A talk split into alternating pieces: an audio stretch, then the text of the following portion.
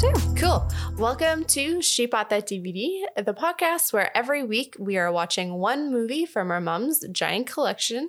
I am Jaylene. I'm Violet. And what series are we watching this week? Rush Hour.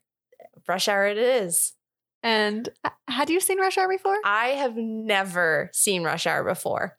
You hadn't seen Rush Hour before, but had you seen Jackie any Jackie Chan films, do you think? No, this is definitely my first Jackie Chan film. Really? Yeah. All right. Well, I had seen Rush Hour. I think I've actually seen all of them. You think you've seen one to three? Yeah, I, I do believe so because I I know 100% I've seen three. Like I recall three the most. Um, but when I watched three, I, I like knew the characters beforehand, so I'm pretty sure I'd seen all of them. So going into this, I knew that this was a big hit of a film. I remember like early millennial 2002 when the second one came out or 2003 there was a lot of anticipation for that film to come out be- following the success of Rush Hour 1. Yes. But again, we were too young. Yes. I didn't see this one until I was much older. Yeah. And I don't think mom's ever seen it. I yeah, I'd be surprised if she had seen it. Which begs me to question why did she buy it? Well, I think she bought it because it was a three film collection. So Oh, is that what it is? this DVD Okay. has all three of them on it. And I'm wondering if she again found this one in a Walmart bin. Yeah, probably. And I was like, oh, Rush Hour, like that was a big name. It did well. Jackie Chan. That that makes sense. Yeah. Because I obviously didn't watch it on the DVD. I watched it on Netflix. Well, this wasn't closed. This wasn't a sealed DVD. So you must have watched it on the DVD prior. Yes, I think I did. Okay. That sound that sounds about right. But I mean, like, yeah, this time that I watched it was on Netflix. So yeah. I didn't know it was on the or Yeah. remember it was on the triple. No. And I think the other thing that was really critical at this point was this was Jackie Chan's, I would say, official crossover into Hollywood. Okay. He had done other English like films. But nothing of this like Yeah. height on like the choreographed stunts that he was involved in, or like that's what he was known for, Yes. obviously. But something that was like action yet comedy.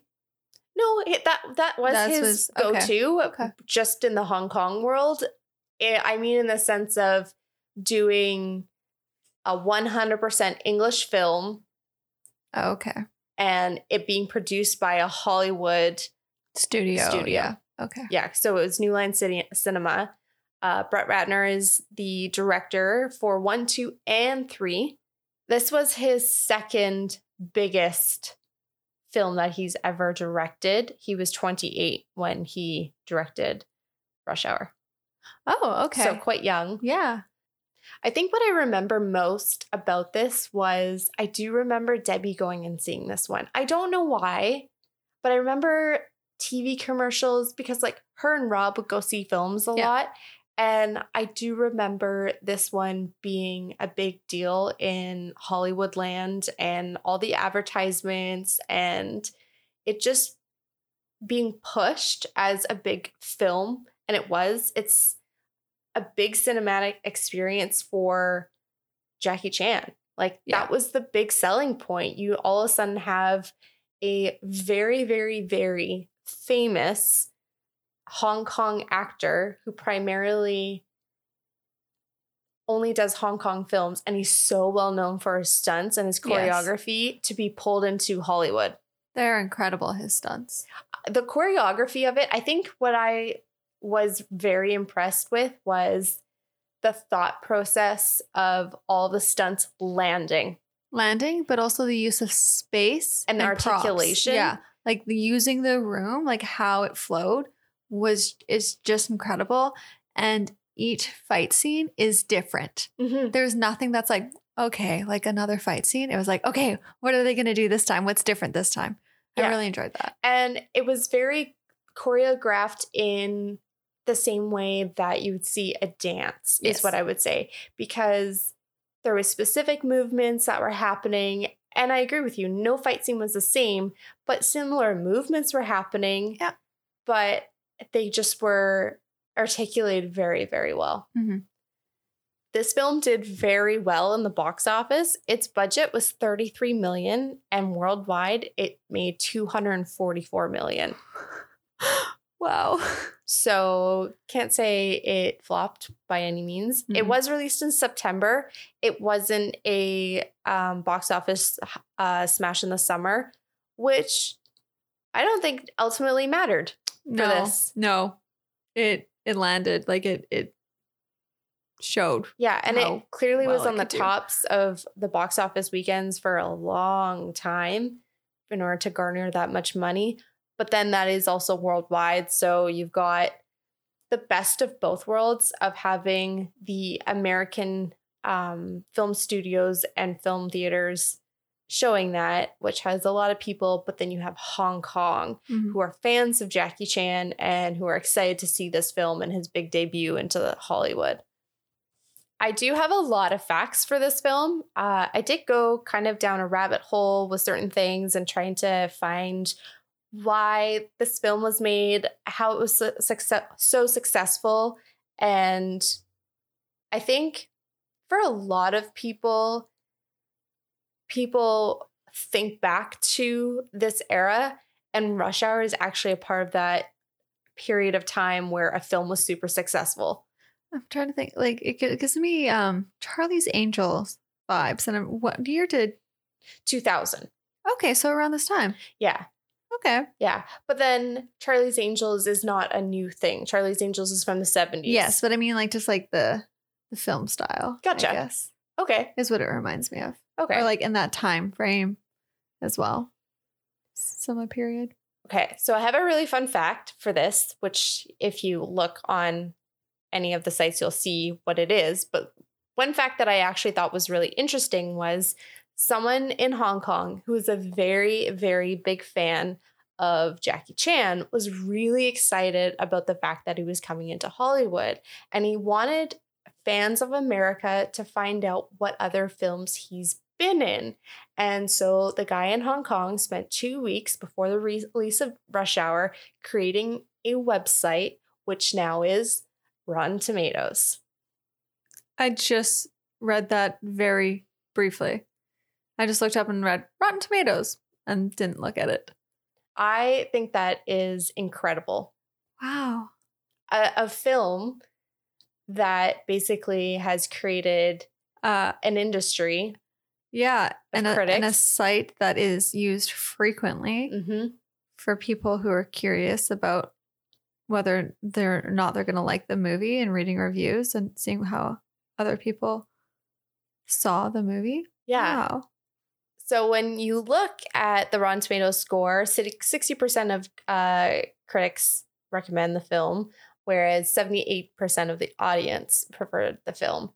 I do like using Rotten Tomatoes, but sometimes I don't because it's too film criticky for me. And I have issues with film critics because they bring their biasness to films a lot. And I think we all do at some point. But I think IMDb has a better baseline because it's fans and people who either like or dislike the film are putting their score in. And it's kind of like this better baseline. Whereas Rotten Tomatoes, you are up against two different aggregates of scores. Yeah, that's fair. But there's always films that you really like that don't do well review wise. So Oh, yeah. sometimes you just But that's, I think that's what I don't necessarily like about film critics. Mhm. sometimes. There, I just find that film critics shouldn't be biased, but there are film critics who are very, very biased. Mhm. Jackie Chan did not like this film. really Yeah, so it's not that he didn't like the film, he doesn't like his English and he doesn't understand Chris. Oh, really? Yeah. Well, that's unfortunate. I mean, I understand that. Chris talks so fast. Incredibly fast. Incredibly fast. Even like, yeah. It's hard to keep up with some some of the things you're saying. Thank goodness for subtitles, but yeah, that's unfortunate. Yeah. And their first meeting went the exact same way as the scene coming off the airplane. Oh boy. Not like, can you hear me? Yeah. Do you speak English? But just Chris talk, talk, talk, talk. And Jackie leans into Brett and he's like, I don't understand him. Yeah. And then he would like say something and very be articulate, slow down and whatnot. And of course, like things might not mesh up the same way. And Chris like leans into Brett and is like, I don't understand him. And Brett was like, this is going to be gold. Like they already have the real life comedy and now trying to fake it doesn't have to happen in a film, Huh. which it works Yes. there's like so many instances where they're miscommunicating Yeah. so poorly with each other that it creates the co- comedic problems hmm and uh, going against last week's film where com- or Mr. and Mrs. Smith where communication was key and it would have solved a problem Wasn't last week's. I film. said I corrected myself Okay. um but if they had only communicated it would have solved the problem whereas they're actually communicating with each other but they're just having uh dialect issues Yeah. which is completely fair. Again, Chris, you talk so fast. I mean, we both can also talk quite quick sometimes too. Mhm. So, I mean, it's not necessarily Chris's, but Chris has like a specific slang yo talk. Yeah. The way that it flows. It's very region Yeah. specific Yeah. rather than it being probably proper English, which Jackie Chan would have been learning. Uh, so for the DVD, it was widescreen, but we've got to talk about the fact that we both watched Oh. it on oh. Netflix. Yeah, we had a discussion about this because I was really confused and I watched it with someone and then I wanted to confirm with Jaylene if it made sense because the when the characters are talking I don't know if it's Mandarin or Cantonese. It's Cantonese. okay. So when they're they're speaking in Cantonese and on Netflix it's not subtitled like it's not translated what they're saying. So at one point Jackie Chan is having a full on conversation with this little girl, and you're trying to understand what's going on. He gives her a necklace, and then and then that's it. And then you're like, okay, maybe we weren't supposed to know what's going on, and we're just supposed to like tell by body language. Really confusing. Oh no, maybe Netflix messed up, and it's not on Netflix, but it is on the original copy. So I asked Jaylene if she watched the original copy. She said she had, and it was subtitled. Well, yes and no. And then you figured out the real issue. Yeah. So I- also had watched it on Netflix for convenience, but uh, because I wanted to go diving deeper into the bonus features, I threw on the DVD and I wanted to listen to Brett Ratner's commentary. And so it opens up with a scene, they're speaking Cantonese, and all of a sudden there's subtitles. And I'm like, wait a minute. And so I pull up my phone and I'm pull up Netflix and I'm like looking and I'm doing side by side frames. And I'm like, why aren't you translating this for me? So then I turn off the subtitles and Netflix and bam, they're there. And I didn't think it was a big deal when it's that first scene of them fighting because you get the vibe that like something's wrong. Yeah, no, no, I it wasn't that scene. It was mainly when she was he was talking Yeah. to the girl. That I, I was like, at first I was like, oh, they're just like fighting foreign country. I understand, like maybe that's what it's supposed to set up as. And then it wasn't. Oh, I think something's wrong until he had this like two minute conversation, maybe With, with it. Suya. Yeah, Yeah, where you're just like, okay. and I was like, As what the their relationship? Like, what is their dynamic? What is he saying to her? Oh, he's giving her a necklace. Okay, that sounds good. Like, but I guess he's probably saying goodbye to her. Well, then this is what it got confusing because flash forward, now we're no longer in Hong Kong, we're in LA, and um, they're now living in LA. And it feels like there's been no time in between. I didn't know they were going to LA, but obviously that was said in that conversation. Um, Lee, Jackie Chan's character, was probably saying bye to her. And then you had also said when it goes to the LA scene, Yeah. it says, Two months later, which doesn't show if you're watching with subtitles on Netflix. Netflix. So you just assume that it's a few days later or it's or it's happening Happening real, time. Yeah, that's what I thought. And it was so confusing. And I was like, Netflix, You're letting down the subtitle people. How? How? Yeah, because I watch everything with English subtitles on. I, like I just don't understand them because I feel bad for the uh, impaired Well, that too. or hearing impaired because they then are missing out on something. Correct. And you would think it would be easy for them to just carry on. Yeah, The so they so they like they actually physically remove the subtitles that are already there to just say speaking in Cantonese or whatever it said.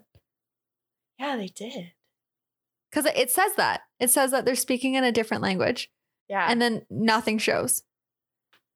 So yeah, that was a big discovery that happened after and watching and then I'm thinking I wasn't able to get through the whole commentary due to time because again like I have to watch the second and third film this week and I got to the point I'm like, okay, what else have I missed? Hmm. The second one anytime they're not speaking English, it is subtitled. Yeah. Oh, okay. Except for um Carter when he's speaking his Oh, broken. yeah, Yeah. probably. All right. I've got a few more film facts to go through. Uh, the first one is Chris Tucker improvised much of his dialogue.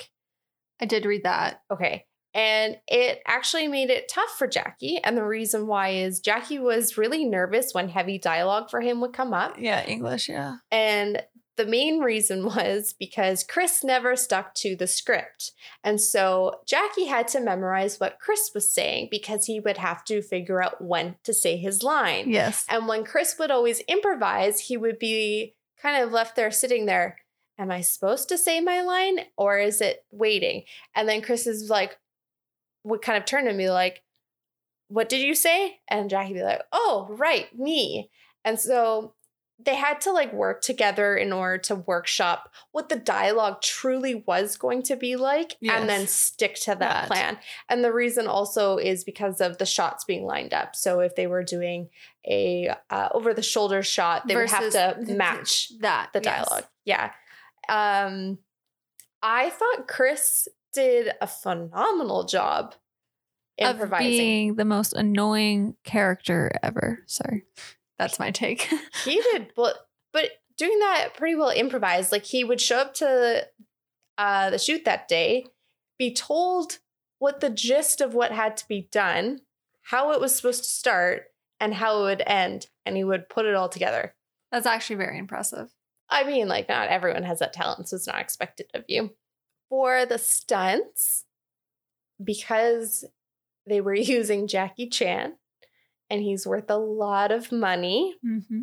they had incredible safety measures for this film. Mm-hmm. So many safety measures that Jackie Chan was not used to it. And he was like, not told that he couldn't do things, but Limited in a in a way that he was not prepared for or everything had to be planned out. Okay. And if there was a stunt that wanted to be done, it's not as though a no was being said. It was, what is the safety measures in Yeah. order to make this safe? yeah, that's the safest way that we can do this. Yeah. Whereas, and then he made the comment, I get like nothing like that. And in Hong Kong or the film department over there, not saying that it's nothing, but what generally happens is when they're building a film, they will spend three months workshopping to perfect this scene in order to get into the film. Hollywood obviously doesn't work like that. You've got two days to shoot this, and what is the safest way safest way that we can do this and put it in the film? Huh. Finally, my there are some deleted scenes that added nothing Oh, okay. except which isn't really highly important, but I did think it was kind of funny. Uh, at the end, when they're entering the final area, the art gallery museum, it's never disclosed how did they get into this exclusive event. They did show that, and it was quite funny because uh, they show up to the event and they're like, "Are you on the list?" And Chris Tucker is like, "Do you know who this is?" And just kind of like bullshits and Yeah. then just walks. And then Lee is just like standing there of like, kind of like shrugging of like, I guess I better follow. And he just like suave, like his just like cute suaveness that he sometimes did of like, oh, things are working because he's used his words, Yeah. whereas he's always using his actions. That's a good point. I will say there was one part of the movie that I was slightly confused by. I was like, oh, there must be a deleted scene around this. But it was so minor that it really, you just could fill in the blank. But Uh, What is it? I can't remember. oh, I literally can't remember. But I do remember thinking, oh, there's probably a d- deleted scene that explained that. there were only four deleted scenes. That was one. There was one with Soo Yung arguing with her father. There was one with them getting ready to go to the like dressed up and Honestly, I think it was just them moving to LA. I was like, maybe they deleted the singer around that, but it was probably just the subtitle being missing. the- subtitle being missing. the title being missing. Finally, the last thing that was on the DVD that has some non-relevance to it, it just it feels as though Brett Ratner was complimenting himself by being able to put something on the DVD was his college film Whatever Happened to Mason Reese. And I watched it and oh my god, it is horrible. Like there's a short film His college short film from NYU. is on the DVD. Yes, as a bonus feature. What is it about? Good question. You can you were I don't know. It's about this like famous child actor, and he's in the limo with like these hot women, and he's showing up to this like fancy sushi restaurant. And there's a fan of him that works the dish pit, and he's begging his manager to um, serve him. And the manager finally agrees. And so he gets to serve him at the sushi bar and he says that he's a big fan and the child actor makes fun of him so he takes the samurai sword and kills him okay.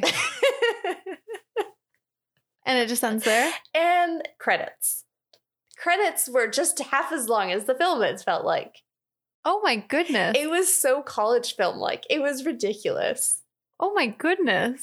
yeah it wasn't even like cool art it was here's a shot of the limo that i've rented for this many hours because i need to make it worth the money that i've spent renting this limo Fair. Wow. and then like seedy garbage on the street. I was just like arty, but not arty. And then I was like looking into the people that he had like casted in the film to see if they were anywhere. One of the women, she is in a film that we will eventually watch, Oh, but nothing else I really recognize. But she does have a long list of accolades that she has been a part of. No one else I could figure out. I think they were just like one off. He found them in his college dorm. yeah. Probably is yeah. what hey, I need yeah, people. Okay. Yeah. So there was a lot to for this film to offer for the bonus features. There is also a breakdown of I think 15 minutes of them workshopping a scene for a fight and you see Jackie Chan and exactly the way that you say it is he is picking up props from all over the place and really working on stuff. And then they go through it all and they get it vetted by Brett. Brett says it's great. And then they move on. Okay. It's long. It's not really exciting because like they're repeating, repeating, changing, changing, Yeah. but you're seeing the process of it. yes. How it gets narrowed down to what is going to be shown in the scenes. Yeah. Okay. Yeah. Is it worth having the DVD for all of that? I mean, it's cool. It's definitely added to the experience of watching the film, knowing a lot more of behind the scenes. It also lets you discover that Net- That- Netflix misled you. yeah, And, Netflix has let us down. Um, and I'm curious to know if future films, if any of them will have that, I am too. because it wasn't in the second one. It was not in the second Rush Hour. I can Mm. say that with confidence.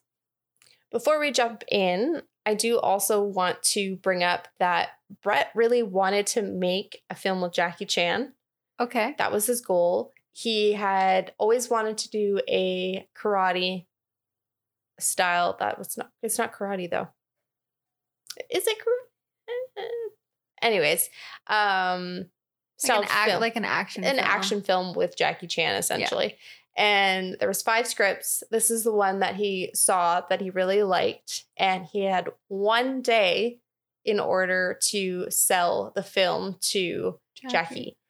Wow. And That's a lot of pressure. he already had Chris Tucker on board. Okay. And this is because he had um, previously worked with him on Money Talks, which neither of us have seen. And it's not a part of the collection. So it's not something that we're going to see. Okay. and he flew down to South Africa where Jackie Chan was currently filming.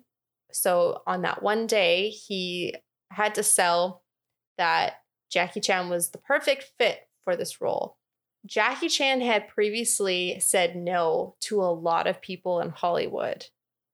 And the reason for it is because they kept selling it as though he needs to come to Hollywood. He'll make money in Hollywood. Okay. Brett's approach was You not that. we need to introduce our culture to your style of film. No. He said, I think Hollywood really needs a great take on a different form of action film and pair it with uh, like his physical comedy needs to be paired with Chris Tucker's actual comedy. And because he knew who Chris Tucker was, he felt as though they pair would work well. And that's the only reason why he said yes. Wow. Yeah. Huh. Well, good work because it the film did extremely well. Yeah. Cool. Other than that, I have no other facts unless I can think of things like when we go through the film. But that really is all about Rush Hour 1 before jumping into the film, unless you have anything. No, um, I don't. I briefly read through the uh, facts online, and then you had seen the bonus or some of the bonus stuff. So, nope, I do not. Cool. So we'll jump into the film, kind of go through some details of it that I think are important and happens. So we show up at the shipping docks in Hong Kong and they're headed for the USA. Yes, and you see Jackie's character Lee is a slippery fish. Is the best way I can describe it. He is moving about the ship, going through all these different entries and exits being unseen or unheard and unnoticed. Just kind of cool because you're setting it up for what is going to happen. Um, I I I have a note. It says he corners the bad guys, and I have the note. Why no English subtitles for this? yeah, okay, that that's the fact that yeah. I wrote a note about this, yeah, but then I let it go because I was like, okay, it doesn't matter. I don't need I don't need to know what they're talking about this for this point. Yeah. And so then he continues chasing the bad guys. Tons of fancy moves are happening. A great opening. Yeah. For this film. I agree. beautifully well done for setting up what is about to happen Yeah. for the rest of the film. Yeah. And the container scene, he nearly really hurt himself. Really? Yes. Oh, Yeah. So hopefully that wasn't shot early on. If you had, no, oh, it wasn't. The one of the first scenes is when Carter shows up to meet the FBI. So that's actually the very first scene that was shot for this film. Uh but I thought that container move was really fancy. Mhm. and I had never seen anything like just the intensity of like recognizing that these stunts are real. It's incredible knowing that these stunts are real. And uh, You don't see film like this often. no, and I was just going to say like not to say that stunts aren't real, but stunts that are performed by the actor and not by a professional Correct, yes. stunts Yes. person. And they're like, but they're also like stunts void of CGI or Mhm. like big like Explosions. motions. Yeah. Like you don't really get that much explosions in this one. And in Two explosions, but not stunt related. related. Yeah. Yeah. Like it it's dr- drawing you into the action in a much different way than most action films do nowadays. Yeah. Uh, they get away. The bad guys get away. Yeah. And but he recovers the, the artifacts. Yeah. So that's the big deal. Then they are in a Hong Kong penthouse having a farewell dinner for Han. And Jackie tells that it's not Jackie. This is where Lee. it's it's going to be difficult. yeah Lee, tells them that the artifacts are, artifacts are safe. recovered. Yeah. And the most notable character is the English gentleman. Yes. Oh, speaking of which, this was a subtitle that was missed. Oh. I, now it's just triggering me uh, to think about this. He was a British gentleman. It was the last day of British ruling in Hong Kong. Oh really? Yes. Oh, I didn't know that. Ex- Okay. Well, no, that's the thing. Like that subtitle was completely Okay. taken out of And so it was, I think, a farewell dinner of recognizing that all the artifacts are safe, they are replaced where they need to be, and now British is now leaving. That was the general importance of it, which then makes sense why he comes back later on Yes. because I already knew he was coming back. Somewhere I have the note written down. I was like, it's, it's the white man from the beginning of the film. he's the one I know. He's, he's the one that wants all those the things. Like he's the one that wants to steal all this. I know. Trust me. Um, and then I have Soo Yung is visibly upset with Lee, and he gives her a necklace. Again, no, No idea. subtitles. All I just know is she's upset. That's what it is. No, okay, so that's what bothered me. Is this circles back around the necklace? He gives it to her, but then random waitress. We don't know how she ended up with it. She just has it though. Obviously, we just have to make some assumptions how she ended up with it, but it wasn't obvious enough to me that that was her necklace when Lee's character first saw it. It wasn't until he like took it or he like was like, "That's not yours." Yeah, I didn't catch on that either. But again, they weren't speaking English, or it wasn't subtitled. Fair, yeah, Like, yeah, he grabbed it and was like, "What did he grab from her?" yeah. and then when he gave it back to her, it was like, "Oh, Oh, it's her necklace, yeah. But But I wish there was a scene that showed that necklace being taken away from the girl and given to the waitress. Mm. Like we never see how this but you see how the necklace gets taken off her. correct, but n- not the little girl. Yeah, Do we? yeah. Oh, I missed that. in the back of the vehicle. Oh, I missed that then. Oh, I must have been oh. writing. okay. Yes, you must have. Okay, because I was like, now the necklace is just on a random person. No, no. Okay, we'll we'll get there. Okay. So now we meet Chris Tucker, and not Chris Tucker. Is it Chris Carter. Carter?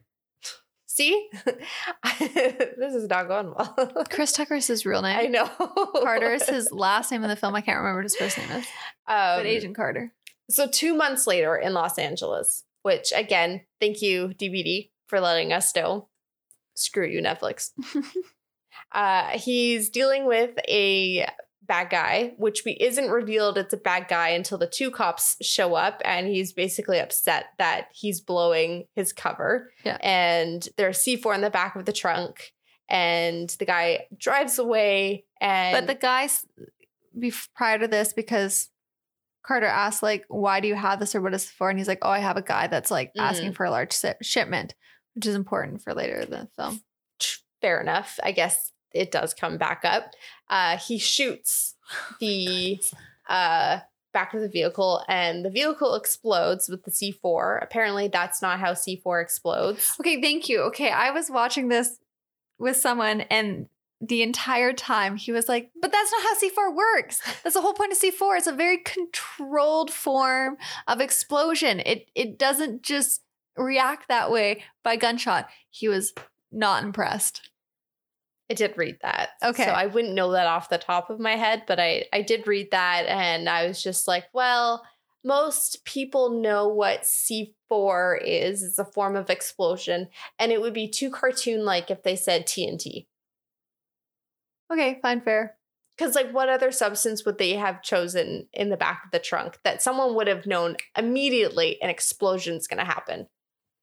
Yeah. But if you do know, those of you that did know would be frustrated with this scene because I was sitting with someone that did know and they were very frustrated Fair enough. because it happens twice. Yeah. No, no, just that. uh, But the other explosion is different. I guess we know it's C4 because the C4 is being stolen. yes. but you don't see, See it. it, It's yeah. assumed that's what it Yeah. is.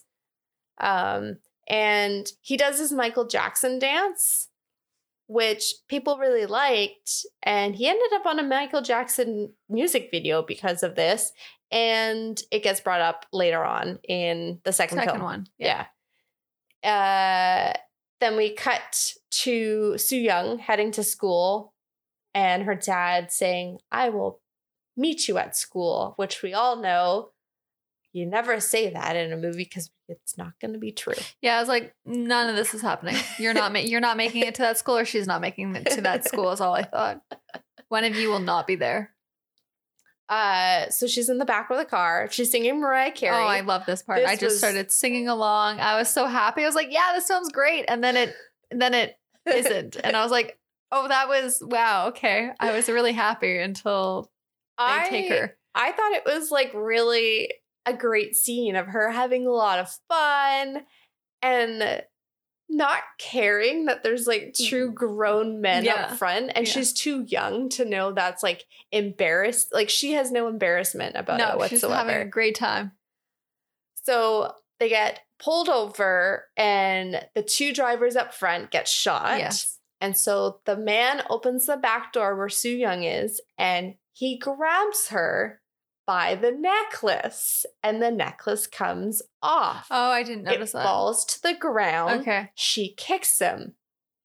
She literally kicked him in real life. Oh. nice. I mean, how do you get an eight year old not to do a stunt? Fair. so that truly happened.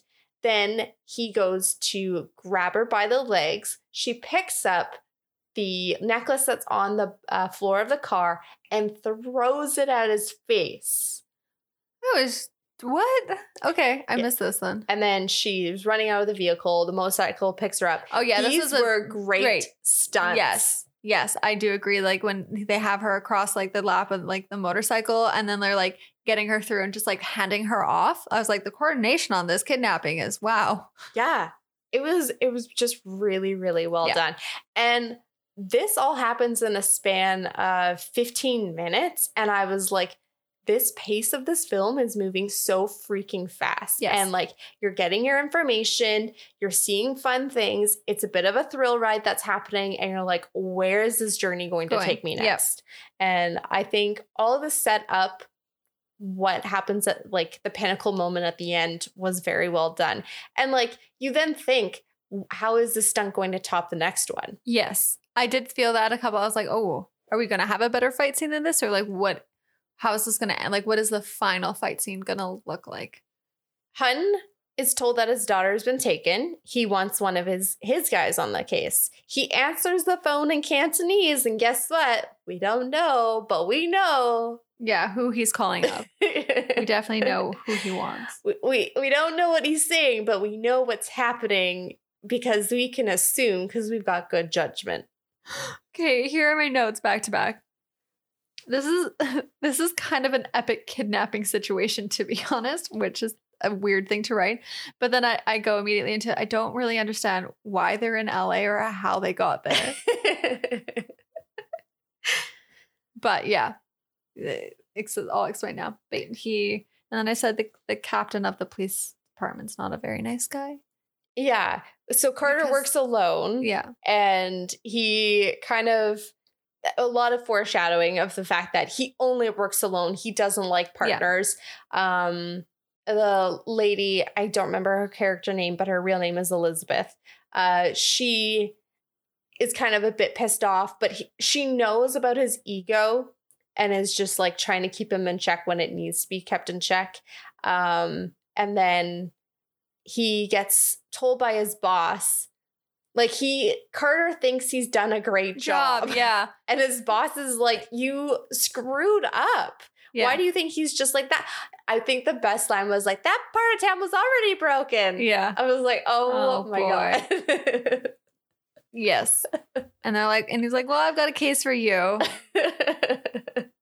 but I also like went the phone call of like, I need to, you need to get me off of this case. And they're like all cracking up, like laughing of him just getting his karma.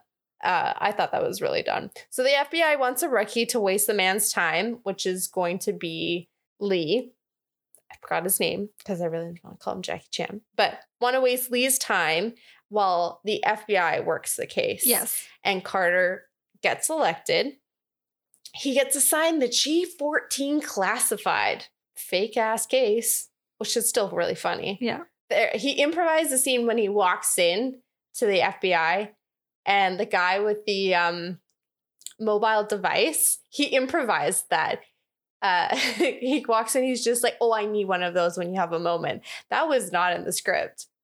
Really? Yeah. Oh. So like there's little things that happen Yeah. that you don't realize that were improvised because it's It- so natural. Yeah, it flows really well. Because that's the character that he's playing as well. Uh so he's told that his assignment is basically to keep Distract, yep. Lee, Lee. busy. And it's Lee's first trip. Just take him around town. So that's what he does. Or Yeah. that's what he thinks to do. Well, he shows up at the airport to pick him up. Yes. and doesn't really think that he speaks English, which I love and I hate this. Like, and when I first saw it, politically correct me, it was like, oh, this is so offensive. What I think is so redeeming about this is the way that Lee plays into it of you're gonna be a dick, I'm gonna be a dick. yes. Okay. Yes. It's still. I didn't enjoy this. I'll be honest. I was like, this isn't how we talk to other people. This isn't how we treat other people, regardless of the the way that we communicate. So that really bothered me. But I guess the only thing that is redeeming is the fact that you brought up that one of their first interactions together was very similar, where they had a difficult time communicating. I the fact like- that like they recognized Nice. each Other, yeah. of not being able to Yeah. understand Yeah, each other yes. and of, of course they blew it out of proportion but i think what they're also playing on is the fact that carter being a lp L, lapd officer has an ego Also, he's just annoying and obnoxious. Sorry. but he's just an- annoying and obnoxious as his character. Uh, so then Carter is annoyed that he's stuck with him. He calls his boss Mm-hmm. and how um, upset he is with, and they're all having a laugh at him. Serves him right for everything, and he's uh, kind of pissed off that he's like, "Fine, if no one's going to take me seriously, I'm going to solve the case." Which does make him ultimately a good officer for the fact that he's recognizing if you're not going to treat me right, Yes. I- I'm going to do the job. The other thing is, it's not as though he's been given someone who doesn't know what they're doing. Oh yeah, he's he's Just as invested invest- because, like, yeah. he shows a picture of Soo Yung and he's just like, oh, is that the girl? Yeah. Because he doesn't know. yeah. He He's- has no idea why Lee is actually here. All he thinks is he's supposed to show him around. He he doesn't know the half of it. Yeah. So he does show him around. they And loses him. Chinatown. Yeah, and he loses him quite quickly. uh, the Star Tour bus that uh, Lee jumps onto and tries to escape.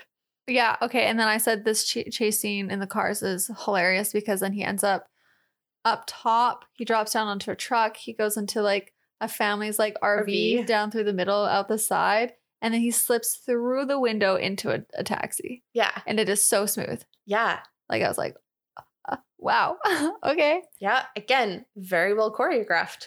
And this is when he Carter chases him down, and then they point guns at each other. And eventually the taxi driver points a gun at them. Yeah. Yes. Okay. Okay. Yeah. Yeah, And this is where he first speaks English. yeah. And he was like, "Whoa, you speak English?" Also, the music of like the during the chase scenes was just like so 90s.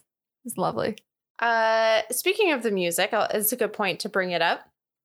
They created a specific score for Yeah, I him that always got recalled. Yeah, I could see that. Yeah. Whenever he was doing his stuff. Yeah. Yeah. And it worked really well. Yeah, no, it flowed really well with his the chase scenes and the fight scenes. Yeah.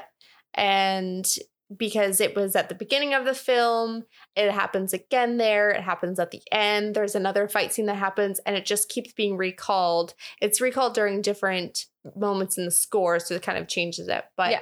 I think they did a phenomenal job with that. Um, he takes him Lee, wa- Lee wants to go to the console. That okay.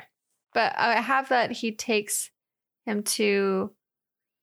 Carter takes him To a pool hall. pool hall. That's what I have bartender written down because Yeah. that interaction made me incredibly com- uncomfortable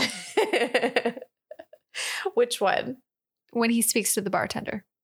When Lee speaks to the bartender, Oh. it's like we don't need this.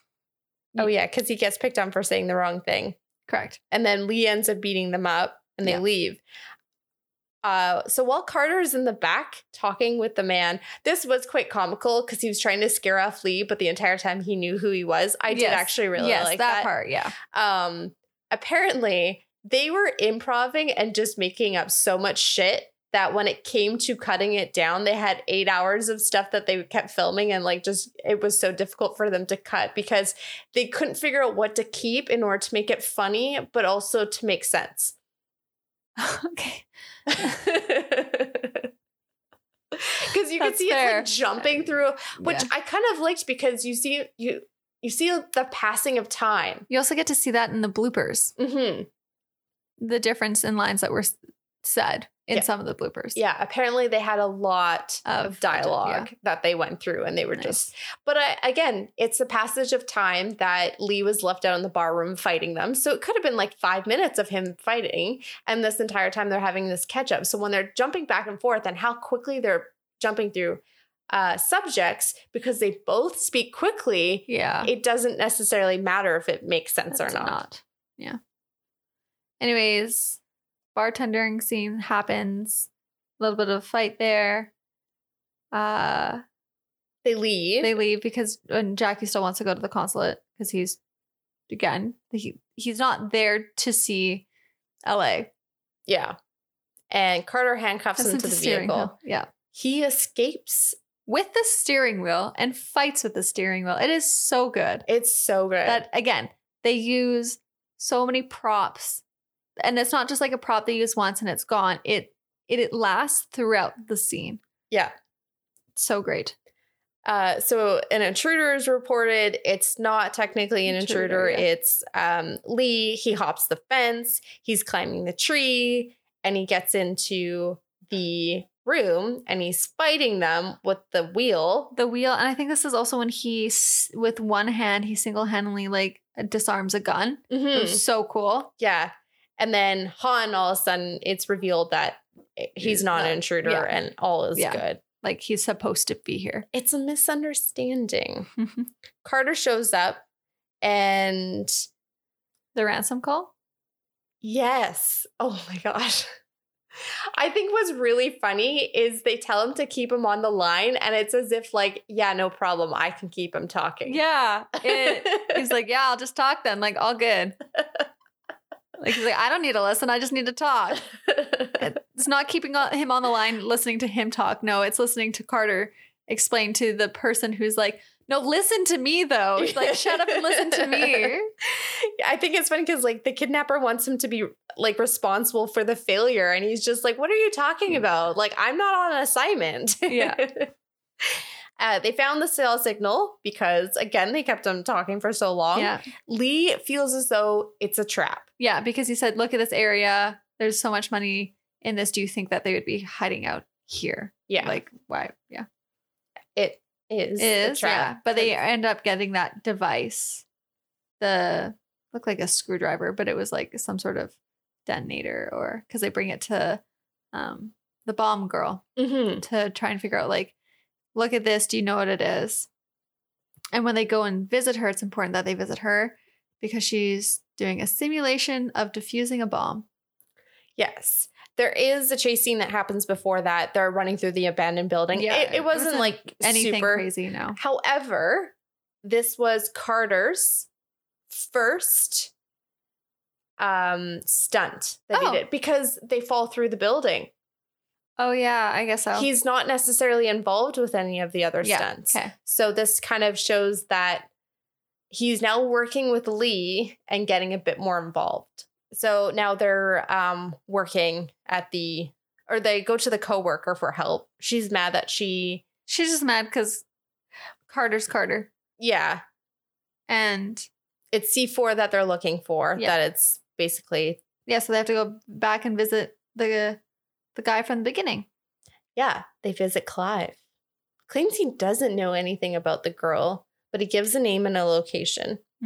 After Lee talks to him, not after Carter talks to him. Carter just pisses him off. uh, they are o- arguing over lyrics and they end up dancing on the street. So apparently, this was a really big thing in the film. And I think it shows their relationship. Yes, and I read that in the whatever for the second one. It being a big thing, but yeah, I, I just wrote down epic dancing. Yeah. And they're kind of like loosening up with each other and having a bit more fun. Like Lee is bringing out, not Lee, um, Carter's bringing out the playfulness side of Lee that doesn't really have, he doesn't necessarily show. They argue over lyrics. They argue over lyrics, and then eventually they get into a conversation about not wanting a partner and why. yeah. And then they talk about their fathers. Yes. This is, and they have a conversation about why they're in that this line of work. Yeah, so you get to know a little bit more about the characters, which follows them into the next film. Yes. Yeah. Sang calling about money. I don't know what that means. Do you know what that means? No. Who is Sang? No. Drop off behind restaurant. Oh, I think this is oh, Sang is the blonde guy. Oh, okay. I didn't. I didn't catch. His I name didn't catch his name either, uh, apparently, until now. Uh, calls about the new drop off, and it's behind the restaurant. Carter doesn't have a partner because his dad. Okay. Yeah. Oh, okay. Yeah. Okay. I'm going to not. Yeah. So after they have this conversation, the only thing I have next is British dude, bad guy. Yeah. Uh, Carter goes into the restaurant alone, asking for a Juntao, and he convinces the server she needs to go get him. Oh my goodness! Gr- great scene. Uh, Juntao is the English guy from the beginning. Great scene. uh, says to leave and take the girl. And meanwhile, they poison the tea Mhm. that is in being served to Lee down in the restaurant. And Lee recognizes the necklace, Necklace, on the yeah. server. Yeah. So he grabs it off her. Not yet. No, it's not until later on after the Yeah, fighting that's true. happens. Carter is taken to go upstairs and they're starting to beat him up. Lee pretends to be a server and Goes upstairs. He throws the, an entire tray full of food at someone's face, and then he uses the huge tray to fight yeah, while up there. this scene was heavily choreographed and very well done. Yes, incredible, Yeah. This was just lovely to watch. Yeah. Again, it was like it was watching uh, dancing. Yeah, I don't like fighting. I don't like killing, but the like it's you It's done in a tasteful, a tasteful way. way. Like no one is actually really getting hurt. Like you don't see anyone like in pain, but like blood, not not much blood. I see there's more blood in the second one. But like they just get knocked out Yeah, yeah, unconscious. yes. Yeah. And then they move on to the next guy. Yeah. It's I don't something about it is just done a bit more tastefully. Yeah. FBI show up. Han was going to do the drop off and they ruined it. And now the ransom is 70 million. It's no longer 50. Yep. Lee also gets the necklace back during this part. Lee is being sent back home. Thomas shows up to support Han. Thomas is the bad man, the Englishman. We finally have a name. I'm I'm assuming we had the name way back when, but probably, but didn't who catch it. Uh, Carter calls his partner for help, which is the lady, Elizabeth. And doesn't Lee is this when Lee gets sent back?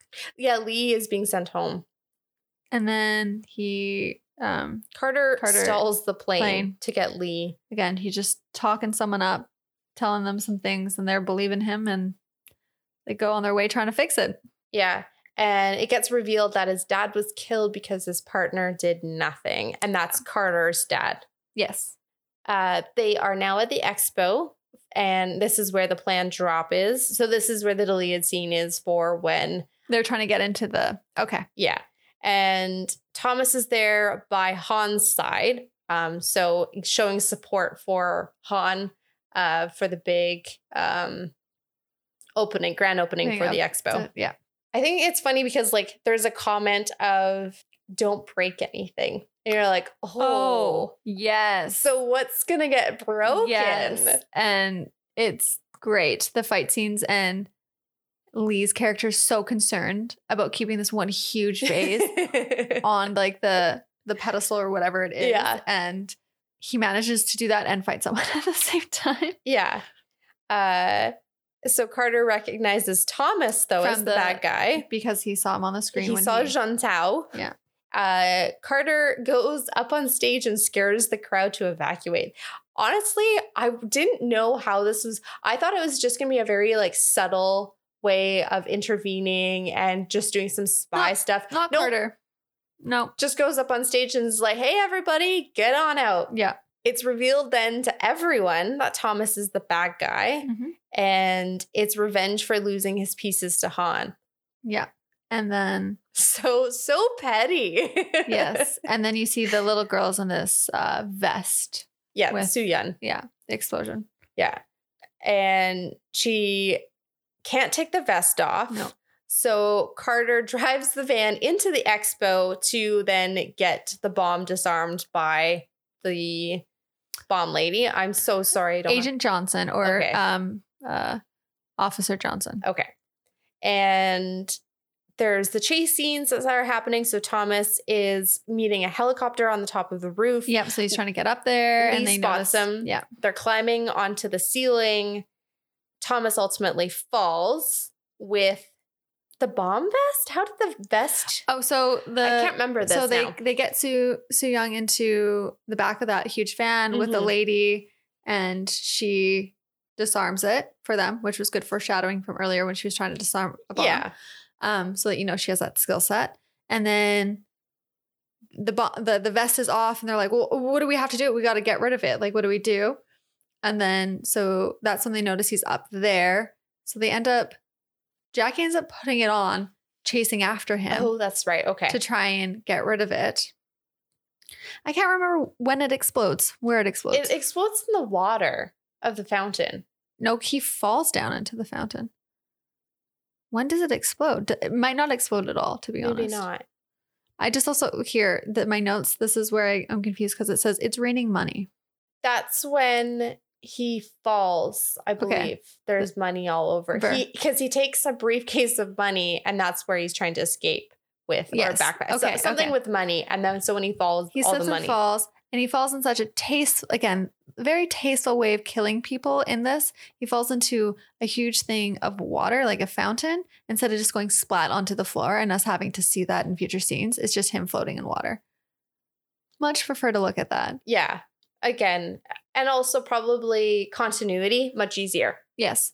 They can put a mannequin in the water and leave it as is rather than having to figure out, okay, where is this placement? Placement? What does he look like? Yeah. But also great banner catch by uh I was stressed because I didn't know how this was going to end. Oh, okay. There's a second one and a third one.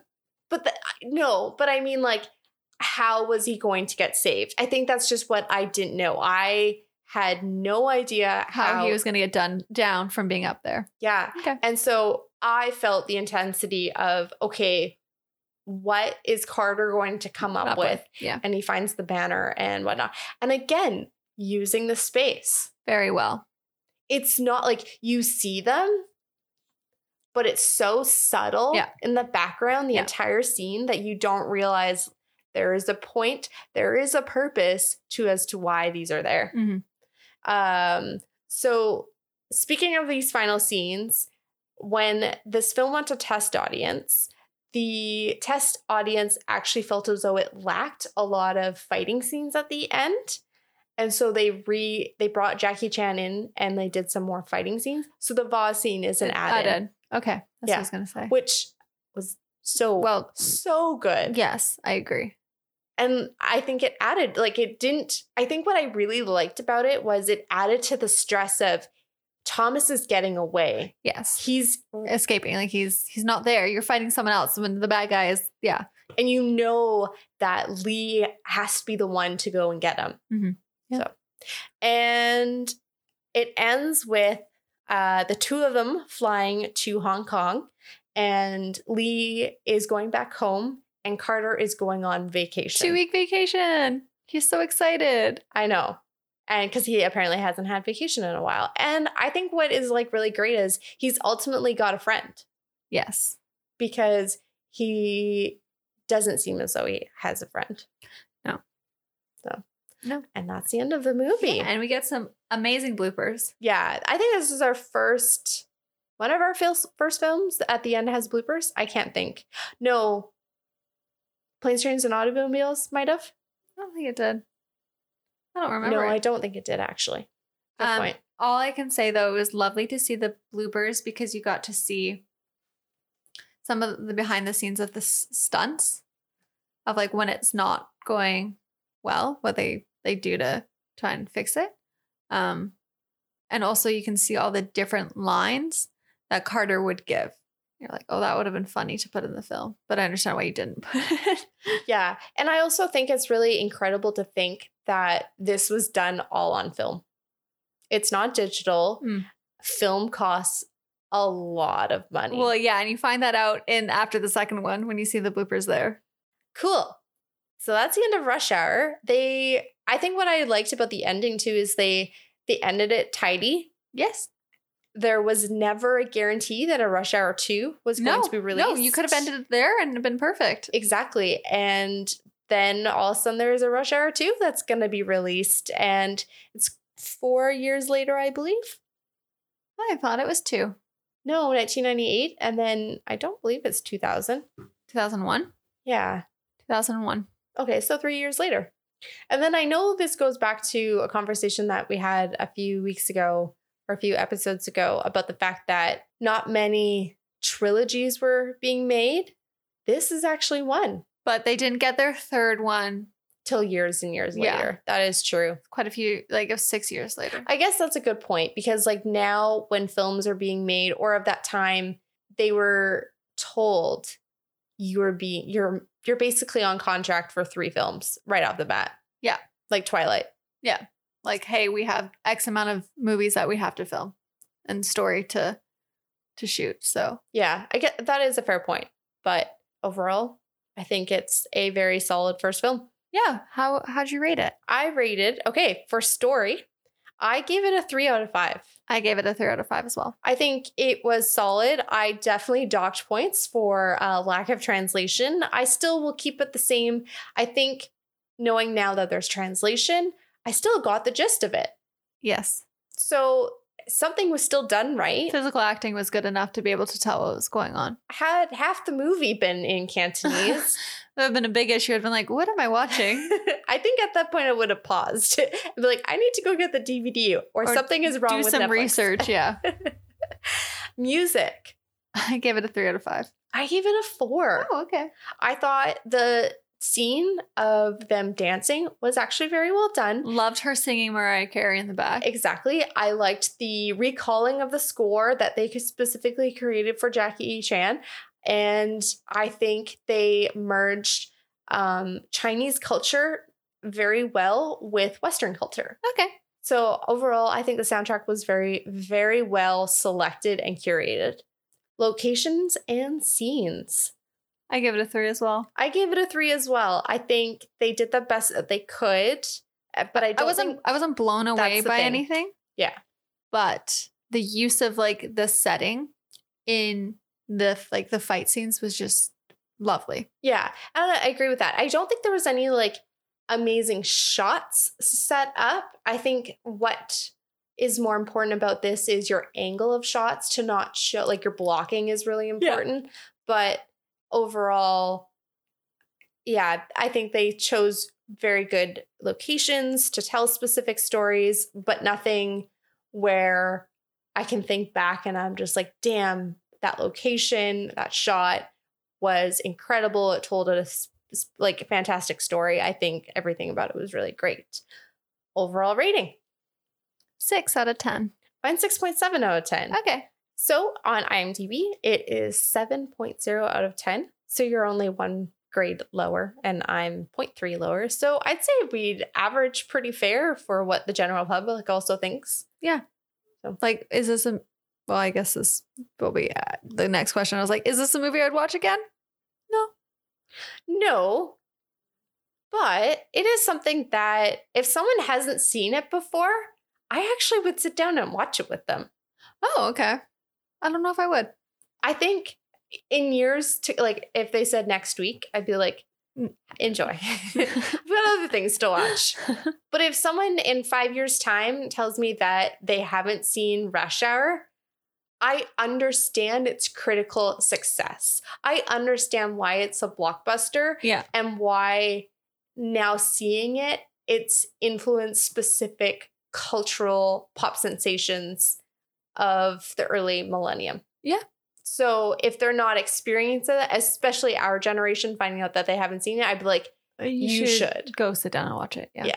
I don't know about Rush Hour 2 and 3. You'll have to stay tuned for the rest of the week to find out how we feel about that. Because uh, on Wednesday, we will be releasing the second film uh, episode. I think for this sake, we will keep our decision on whether or not we're going to keep this. DVD. Yeah. Do you want to keep them all three together? You wouldn't, ju- I mean, they, they're literally in the same box together. So yeah, we'll leave that till the final. yeah, to decide whether or not we will keep this DVD series.